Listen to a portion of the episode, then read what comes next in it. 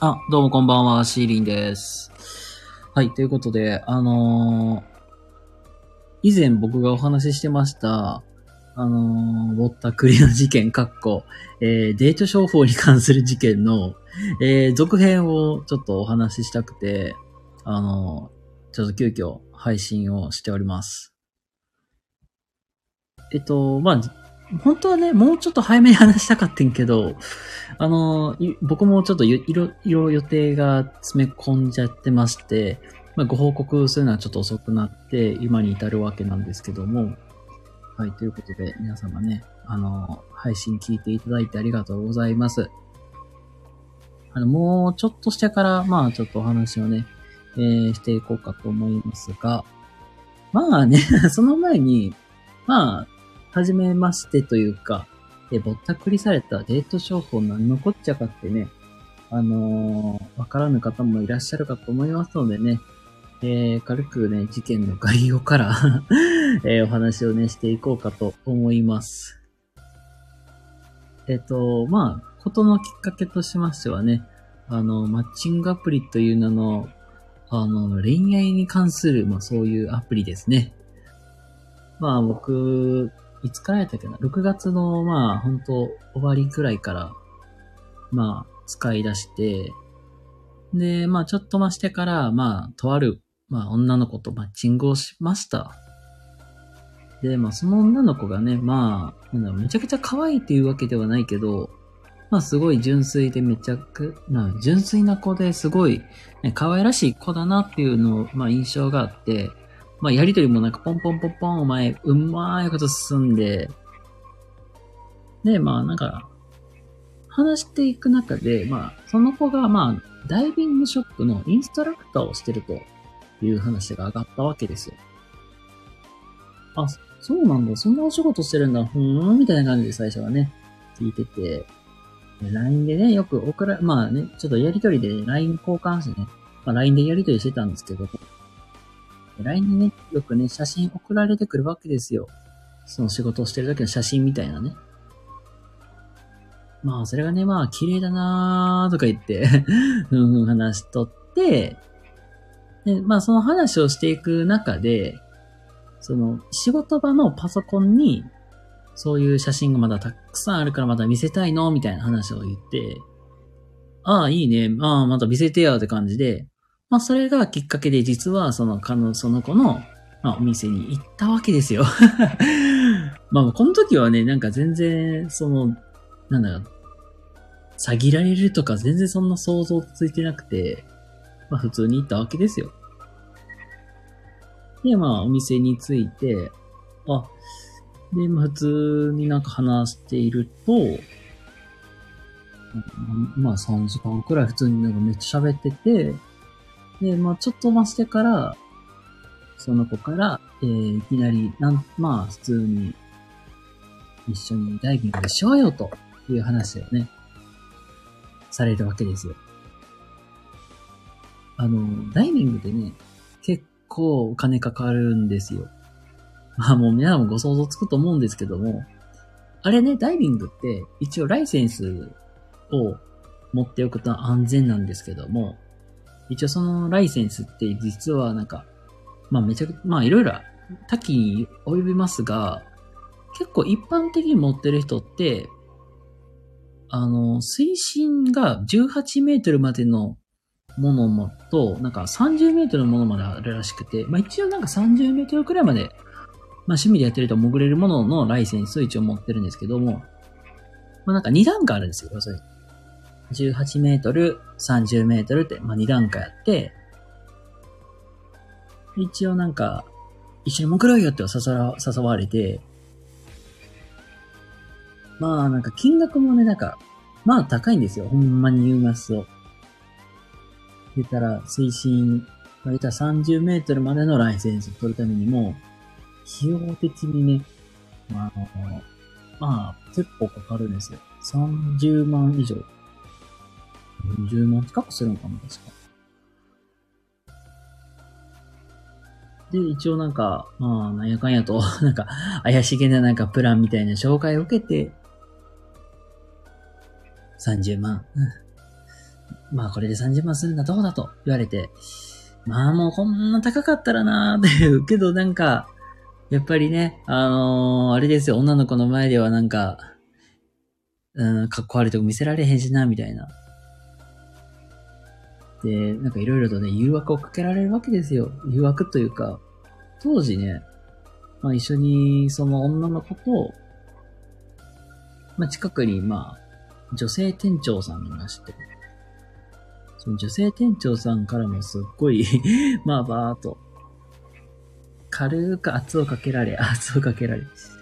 まあ結局、まあ、やるか、みたいな感じで勢いで決めたわけですよ。まあね、そこからまあ、初めての講習をね、受けて、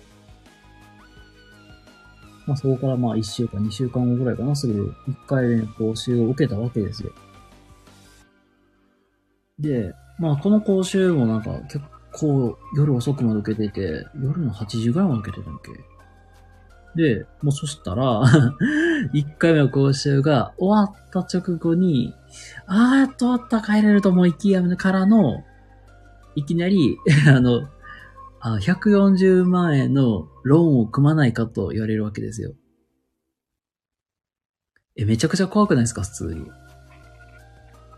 一回潜っただけの人が、いきなり、え、140万のローンを組まへんかっていきなり言われるわけですよ。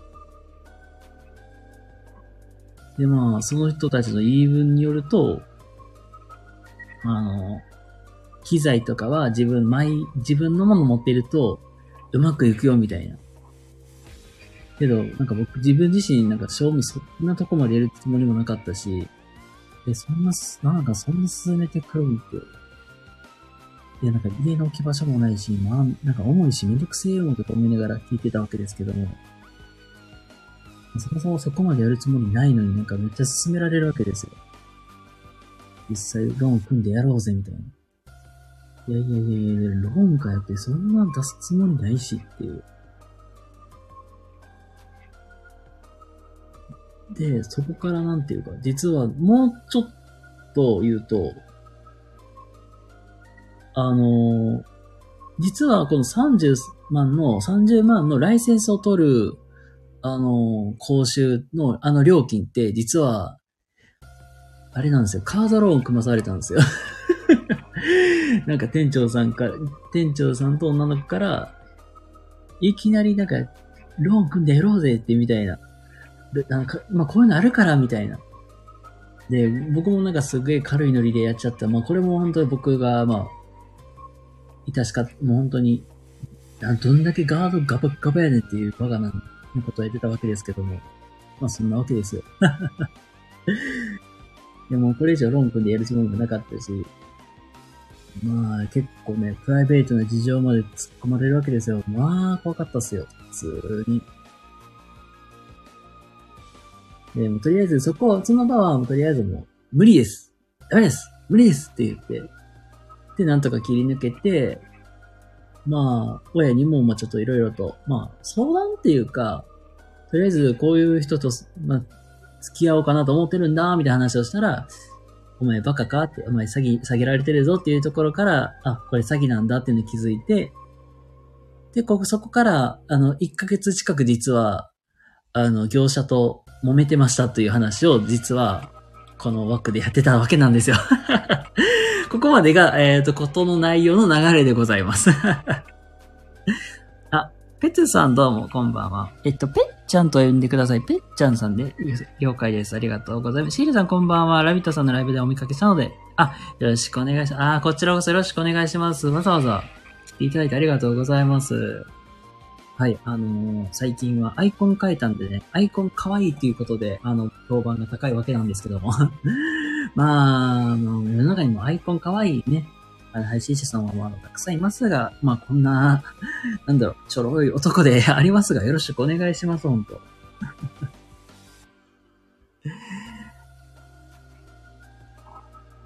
え、ぺっちゃんさんは、ラビさんとこよく来るんかな、じゃあ。あ、皆さんもどうもどうもこんばんは。ありがとうございます。はい。あの、なんかね、ごめんなさい。なんか入ってきて早々なんか、なんだろう。詐欺の話もなんかしてて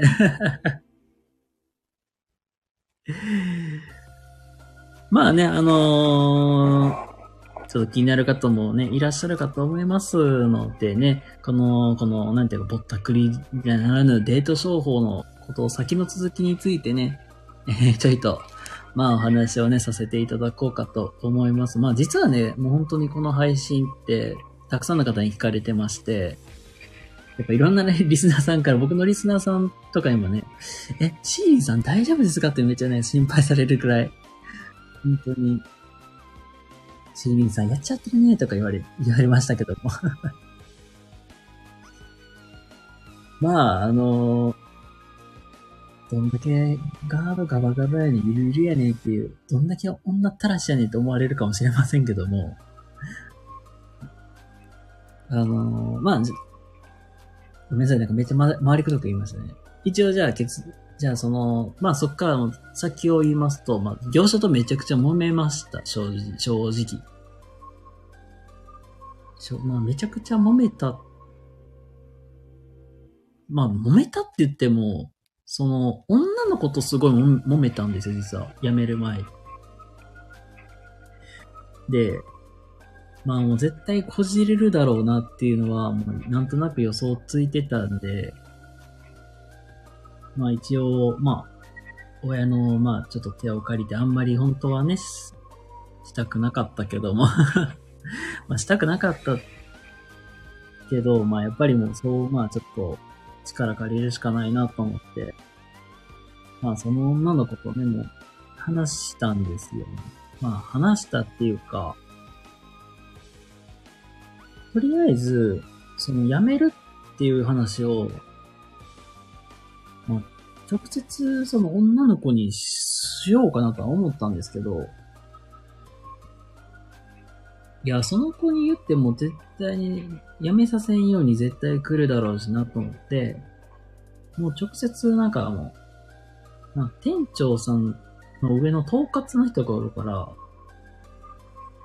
統括の人っていうか、まあなんか代表取締役みたいな人がおるから、もうその人の元に直接かけたんですよ。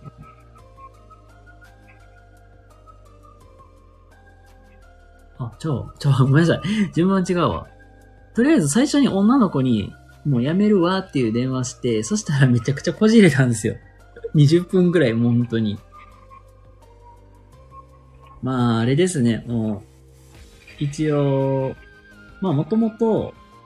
まあ今実は僕、えー、その女の子と、まあ一応なんていうか、もう別れた後っていうか、まあ、連絡取らなくなった後からそこも転職活動してるんですけど、まあ言うたら、まあ自分の、まあ目標があるから、けどまあなんかうまいことをごまかそうということで、もうとりあえず新規事業チャレンジするからっていう、まあちょっと嘘ついて、もう、でもちょっとこれ以上は無理やから、もう、通えない、もう解解約するわ、みたいな話をしたわけですよ。でもそしたらもうそ、でもその、あ、そ、向こう、やっぱり向こうも向こうでね、やっぱりやめさせんよりね、とりあえずまだ続けようや、みたいな。けどやっぱり僕は夢があるからそっち追いかけるわ、みたいな。で、僕はもうそこまで器用な人間じゃないし、両方ね、なんか、やっぱり待たせる申し訳ないし、待たせるってか、女の子がやっぱりね、なんか、一緒にやりたいけど、そんな一緒にできるまでに2年もまあ3年も待って、待たせちゃうかもしれないっていう。僕はもう仕事にストイックに行きたいからっていうので、そんな待たせられへんから、もうそれもこれじゃ無理やんな、みたいに言って、そこからもうなんか、あれですね、もう、よくある、私の気持ちはどうなるの？みたいな。そんな、んか、本当はそんな感じのやりとりして、行って、とりあえずもう全然話にならんから、もう、感情的になっちゃってるし、もうこれはもう話にならんわってなって、で、結局もう、その後ぐらいにもう、なんていうか、代表取締役の方にとりあえずもう速攻連絡してもう無理って、話にならんわ、みたいな。って言って連絡をして、で、一応その人にはもう次の日の、まあ、夕方の、まあ、4時後、6時頃に電話しますって言って、切って翌日も同じぐらいの時間に電話したら、電話出ないという、ふざけんじゃねえよみたいな とかスタートして、まあ、で、全然なんか対応してもらえへんやみたいな。で、とりあえずもうメール、メールにとりあえずメールして、まあ、やめるからって。もう、それ、もうそれこでもう全然対応してもらえへんやったらもう、消費者センター訴えますんでって。言って、やっと動くっていう。まあ、なんとかまあ、それでやり取りして、解約手続きも済んで、だけどなんか怪しいなと思ったのが、えー、翌月、その、この先お話したんだ確か。翌月末にご返金しますっていう話。まあ、翌月末っていうのが、その解約が成立したんが8月の中だったから、その8月の翌月ってことは9月末にご返金しますっていう連絡を受けて、なんじゃ9月、まあもう、まあこれはもう会社の事情やからもしれないよと。まあ9月末やね、わかりましたと。で、そっから1ヶ月くらいほ、まあとりあえず、まあ待ったけど、9月の29が金曜日じゃないですか。で、金曜日になって、あ、じゃもうそろそろ返金される頃やな、と。っていうので、僕の、まあ、こう、三井住友銀行のね、僕口座なんですけど、で、口座のね、なんか、スマホアプリで開いて、夜のね、7時ぐらいに開いたけど、全然なんか、入ってないやんけ。え？まあ、銀行ってね、一応営業時間って、あのー、夕方の3時までだから、それ以降、基本、あの、翌、翌日営業になっちゃうから、例えば、その、9月29日の夕方の4時に振り込んだとしても、それって、あの、振り込まれるんって実は月曜日になるから、で、だから結局10月1日になるわけよ。まあ、まあ言ったら何が言いたいかというと、その、29日の現在で全、振り込まれてませんやんと。おい、おい、おい、解約書には書いてるだろうと、翌月末に。これはちょっとおかしいなと思って、連絡したわけですよ。その翌日に。あの、いつもお世話になっております。うん。えー、いつもお世話になっております。解約手、解約手続きをしています。まあ、あの、シーリンと申します。で、ご連絡したのはご返金の件なんですけれども、解約書には、翌月末を、かっこ9月末と書かれておりましたけども、ご返金の方はどうなっていますかと。ご返金は、え10月2日、2日が月曜日だから、2日の月曜日になると考えたらよろしいでしょうかご返金の対応お願いしますみたいなメールを打ったわけですよ。そっから、まあね、あの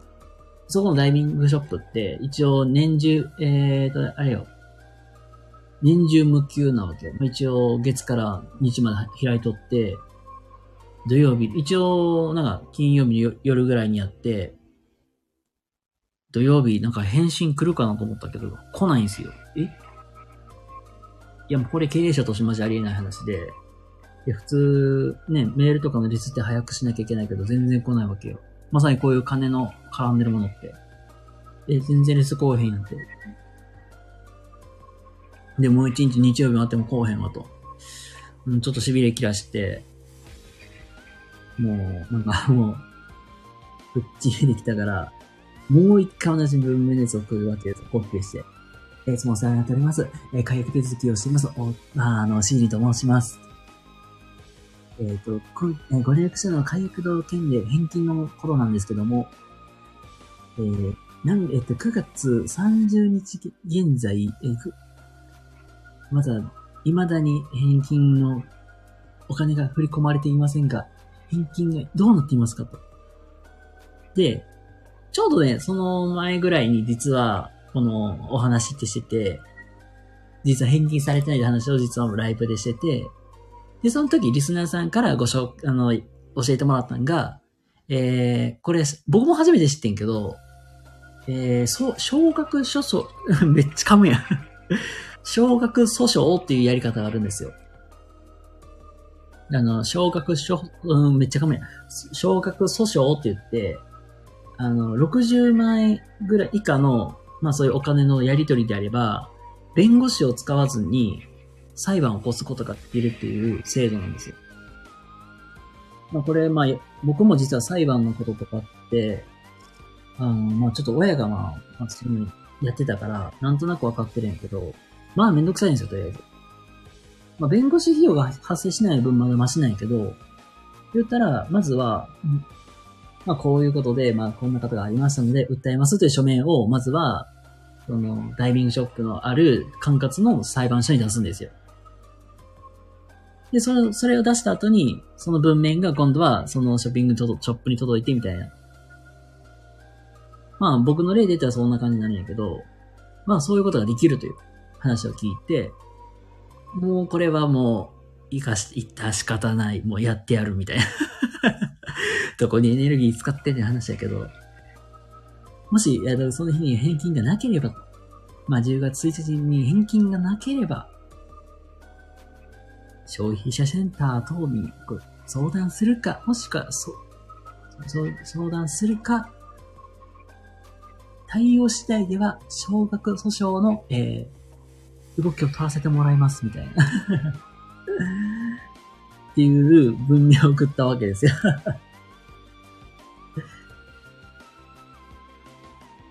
で、これが、まあ、10月の、えー、確か、10月1日かなに送って、これがね、まあ、届いて、まあ、ビビったんでしょうね、もう。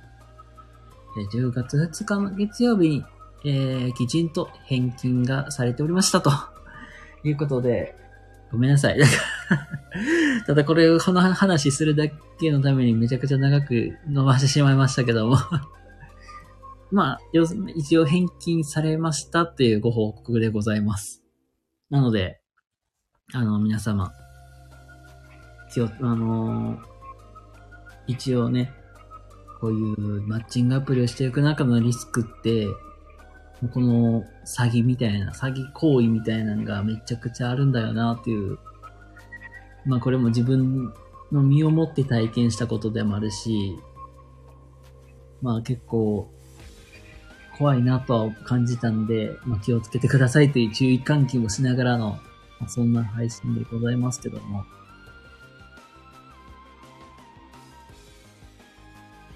一応ね、まあ、僕はもう返金されたからなんとかなりましたけども、まあ、立ちの悪いところであれば、まあ、結構ね、立ちが悪いんだろうなって思います。まあ、本当にね、これもうちょっとね、あの裏話をすると、その女の子とマッチングした後に、また違う子とマッチングしたんですけど、その次にマッチングした子も実は、あの、ダイビングショップ関係の人なんですよ。まあ怖い。本当に言うと、もうその人も実は一緒にダイビングしようぜ、みたいに誘ってきて、一応それも露骨に来るわけやから、まあめっちゃグイグイ来るやん、みたいな。で、これをまあかん、まあ、この話で、まあ言うと、何が言いたいかっていうと、結構、このマッチングアプリで、その、男を餌に釣ろう、まあ男を餌に、まあ、だそう、まあ、なんだろう、商売目的で、あの、マジでマッチングアプリしてる人マジでいるよって。マジを2回使ってますけども、商売目的で使ってる人はめっちゃいます、本当に。これさっき言った、そのダイビングし、ダイビングのこともそうやし、もうちょっと考えられるのって、なんだろう。うん。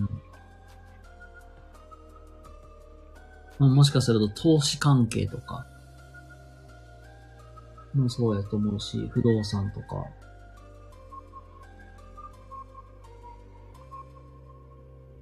うん、なんかレジャー系かな、なんか。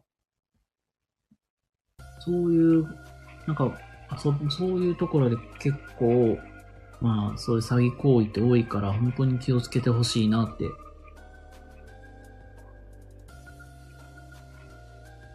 で、まあ、いろいろとね、このデート商法みたいなのを調べていくと、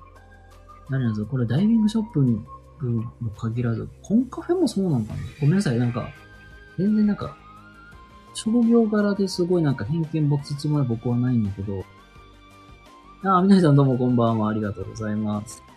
はい、あの、続、ぼったくりの話ってことで、あの、実は、あの、デート商法っていうのの詐欺に遭いまして、そのことについて話をね、しておりましたと。まあちょっとここからの話的には僕の考察になるんで、なんだろう。うーん、まあ別になんか、例えばダイビングショップの、まあそういう人もそうやし、うん、まあコンカフェとかもそうやし、なんだろう、接客業にに対しては、全然なんか、うん、リスペクトはしてるから、リス、リスペクトはしてるつもりでいるから、まあごめんなさい。僕の言い方がちょっとね、変にきつくなってしまうかもしれないですけども。で、ダイビングショップのこれ裏話を言うと、一応ね、インストラクターさんのお給料って、僕も実調べて初めて知ってんけど、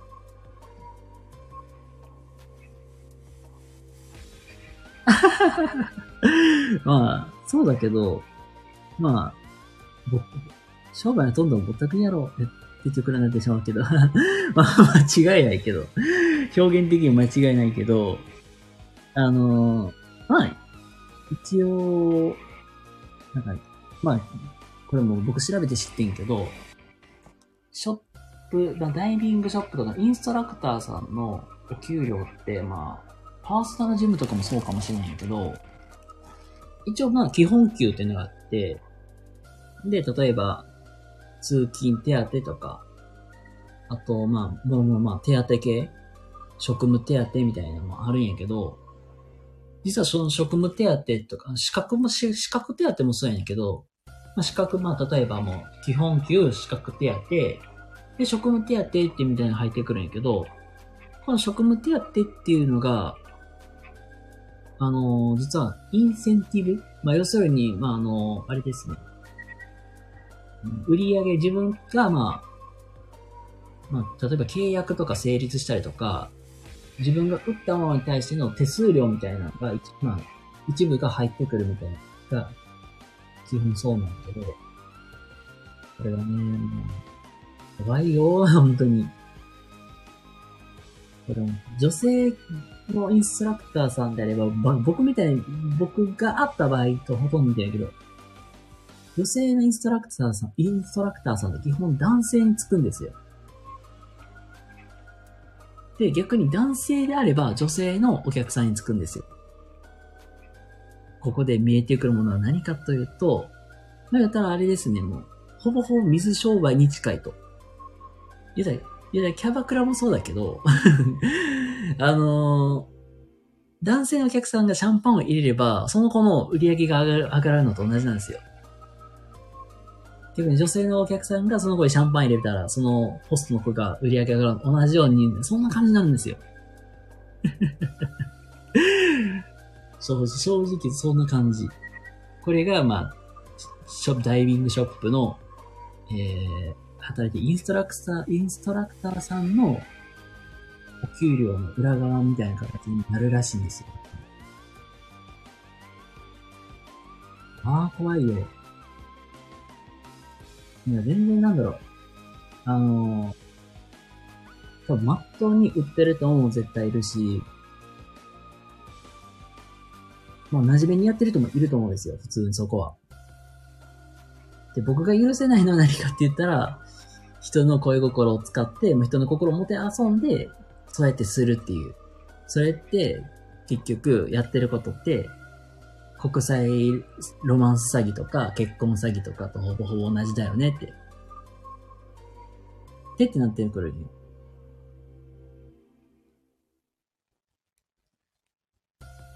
で、まあ、まあ、その、なんかショップの、なんかそういう、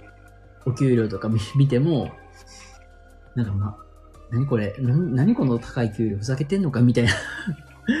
っていうくらいすっげえ高いわけよ。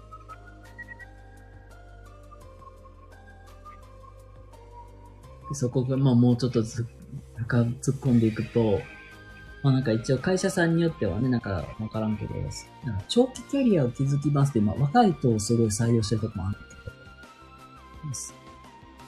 けど、なんかそういう仕事のやり方とか見ると、なんかそこで働く若い、なんかそういう、働いてるのも実はね、僕より年下の子が多いんですよ、めっちゃ。いや、そんな見るとさ、いや、なんかそこで働くめっちゃもったいないなと思って。いや、それやったらちゃんときちんと、なんか、売り上げを立てるとか、あの、契約を取る、まあ、っていうまあ、きちんと価値を生み出すとか、付加価値の作り方っていうのを、きちんとしたところでちゃんと教えてもらった方が絶対いいのにと思って。って思って見てたわけ。なんか全然ごめんなさい。全然関係ない話流れちゃったけど、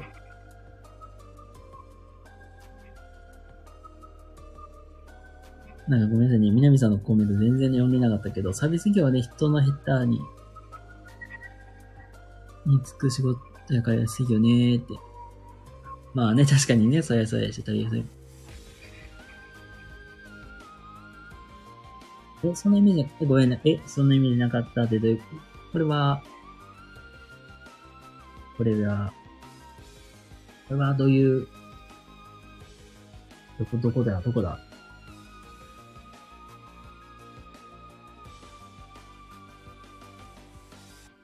あの、それ、も、もしかしたら、その僕が、まあ、まあ、実際契約、なんか、もう、なんか、その僕が、まあ、詐欺にあった業者の、まあ、そういう、ショップのお給料、あ、お給料面がすげえいいっていう。だけど僕、多分ね、多分ね、僕より、あ、だいぶ もう、だいぶ年収高いと思う。まあ、そんななんか、100万のから変わるわけじゃないけど、なんか十数万くらいち年収た多分高いと思う。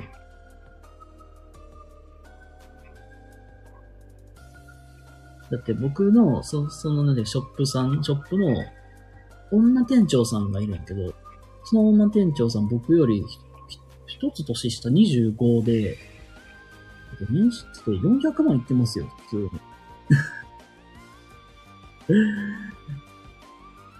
まあ、それはね、まあ、店長さんだから、まあそこにもしかすると、役職手当みたいなついてくるかもしれないんだけど、それにしては、なんか、羽振り良くないと思って、見てたし、それよりもね、なんか、もっとかわいそうなのがさ、僕がさ、1回目の講習を受けているときに休憩時間に、なんか、それはそれでなんか僕と同じようなオーラを漂わせ、漂わせてる男の子がね、来店してきたわけですよ。年齢的に20、僕より下が23、4とかぐらいかな。もう本当になんか僕と同じようなオーラを漂わせてる子が来た、来たわけですよ。で、シュッと思ったんが、え、ここのお客さんってそんな若い人多いんや、みたいな で、今振り返ると、うわなんかその子も実は、そのマッチングアプリ引っかかったパターンみたいな。さすがになんか、タイプ的に僕と同じように多分、なんか一人でなんかなんやかんやみたいな。インドア派の子かなとか思うような子なんでさ、なんで、え、その子も、え、そんな、まさかの、アプリで引っかかったパターン？怖いな、みたいな って思っても、あれですよ、本当に。そこのインストラクターの女性さんも、女性のインストラクターさめちゃくちゃ綺麗な子多いからさ。うわ、これでもなんか、女の子立ち割り思いながら見てました あ、寝ます。おやすみなさい。ありがとうございます。えー、でも本当に怖かった。本当怖いですよ、マジで。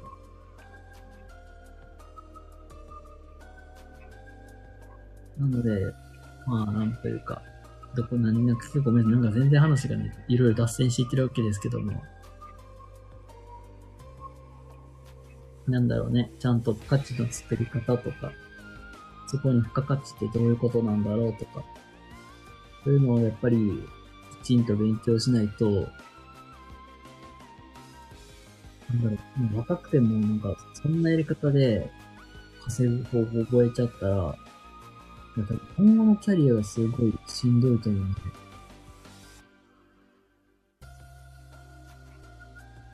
それはだって、若さって、まあすごい武いい武器だからさ、それはだって、うん、なんかもう、ごめんなさいね、なんか世の女性を敵に回すつもりはないけど、表現的にもしかすると世の女性を敵に回す言い方になるかもしれないけど、まあ若さ、例えばもう、ね、20代のうちって全然、私、若いよっていう武器にできるわけじゃん。まだね、アラサーぐらいまではね、なんとか、ね、私若いからっていう武器で、色仕掛けで男を落としていくことはできるけどさ、これも男性も同じこと言えると思うけど、じゃあ、アラフォーに近くなればもうその若いっていう武器はもう使えなくなるわけじゃん。だったらもう結局、もうトークしかないじゃん。トークであったりとか、あとはなんだろうな。こんなんあるよ、面白いよ、みたいなことしか言えないわけよ。薄っぺらい、なんだろう。簡単に言ったら、若いっていう鎧を被って、戦場に行って、バコバコ敵倒していくんやけど、その若いっていう武器って、まあ言うたらさ、鎧もそうやけど、鎧もさ、防具もそうやけどさ、使っていくとさ、まあ、ある程度年が経っていくとさ、だんだんだんだんボロくなってくるじゃん。で、その鎧が、もうなんか、もうなんか、アラフォー近くなると、その若いっていう鎧が、もうボロボロやからさ、もう、パリンパリンに割れるわけですよ。だけど、だから結局、中身が伴ってね、薄っぺらい状態で戦うわけやから、結局、ま連戦連勝で戦勝てたのが、もう、勝率が低くなるわけよ。言いたいことはそこなんよね。だかもったいないなって僕僕は思う、マジで。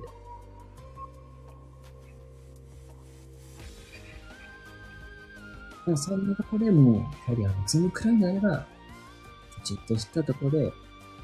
まあ、それこそ本当に、うん、なんだろう、なでもいいんですけど、きちんとしたとこできちって、価値の作り方とか、付加価値ってどういうことなのか。まあ、要するに、まあそういうことをきちんと勉強をしないと、後々しんどいかなって思っております。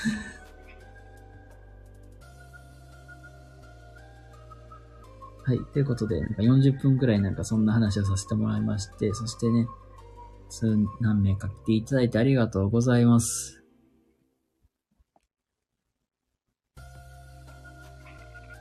はい、ということでね、皆さんもね、なんかお仕事も終わって、のんびりされてる方も多いかと思いますし、まあね、もう時間が時間なんでね、まあもうおそらく寝られる方も多いかと思いますが、はい。ということでね、まあ、もうちょっとね、話したい気分でもあるんやけど。まあ、あんまり長くやるのもどうかな。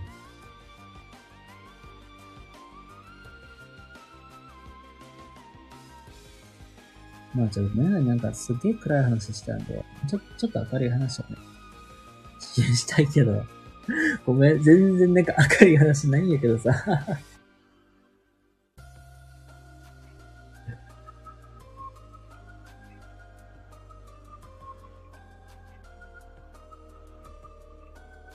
そうだな。まあ、南さんがね、そういう服とかファッションとかにすごい詳しい方であるんでね。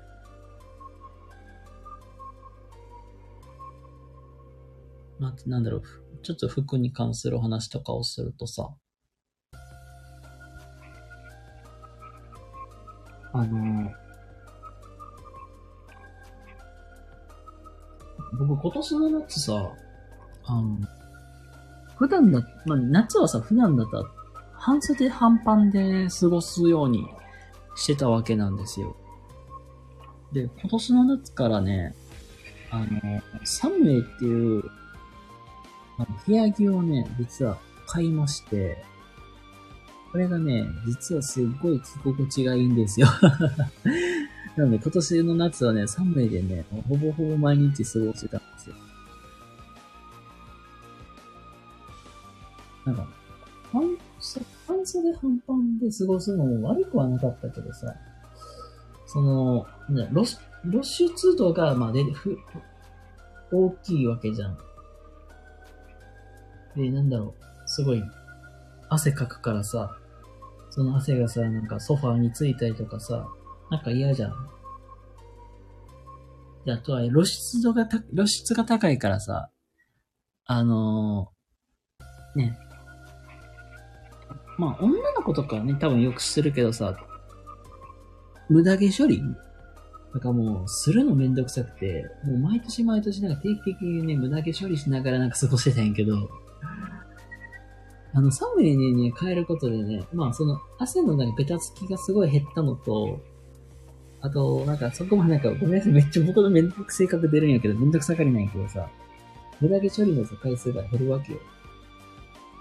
長ズボンになっちゃうけど、暑いかなと思いきや、そんなに暑くないんだよね。で、なんかダボンダボンな感じで過ごしてるから、すごい気持ちもダボンダボンになっちゃうわけよ。で、かつさ、ちょっとおしゃれなさ、感じやからさ、それでさ、お買い物行こうも行けるわけやからさ、すごい過ごしやすくてね。なんか、実はサムエ気に入ってね、実はもう、秋冬もそれで過ごせるかなと思ってね、定期的に それで過ごそうかなと思ってるわけでございます。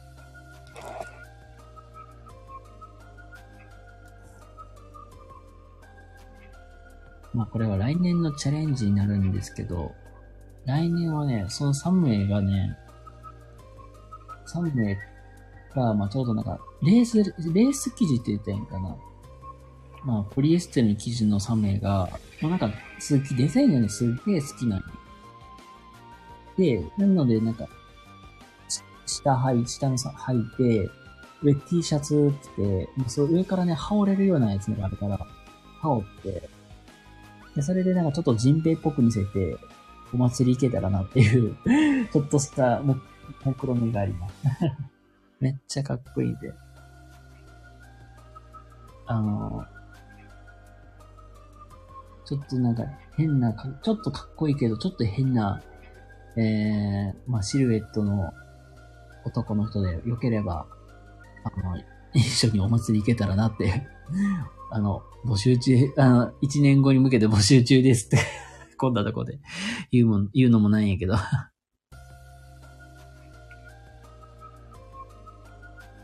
おう、やば。もうね、ごめんな。んかすっげえやべえ。携帯のね、充電がね、もうなくなりそうなんでね、すいません。もうここで一旦終わろうかと思います。はい、ということで、無事ね、返金されて、なんとか次から気をつけようということであの、皆様の引っかからないように気をつけてくださいということで、あの、今日のね、ライブ、急遽の緊急ライブ終わろうと思います。それでは皆様おやすみなさいませ。バイバイ。本当に最後まで聞いていただいてありがとうございます。それでは皆様、良い一日をお過ごしください。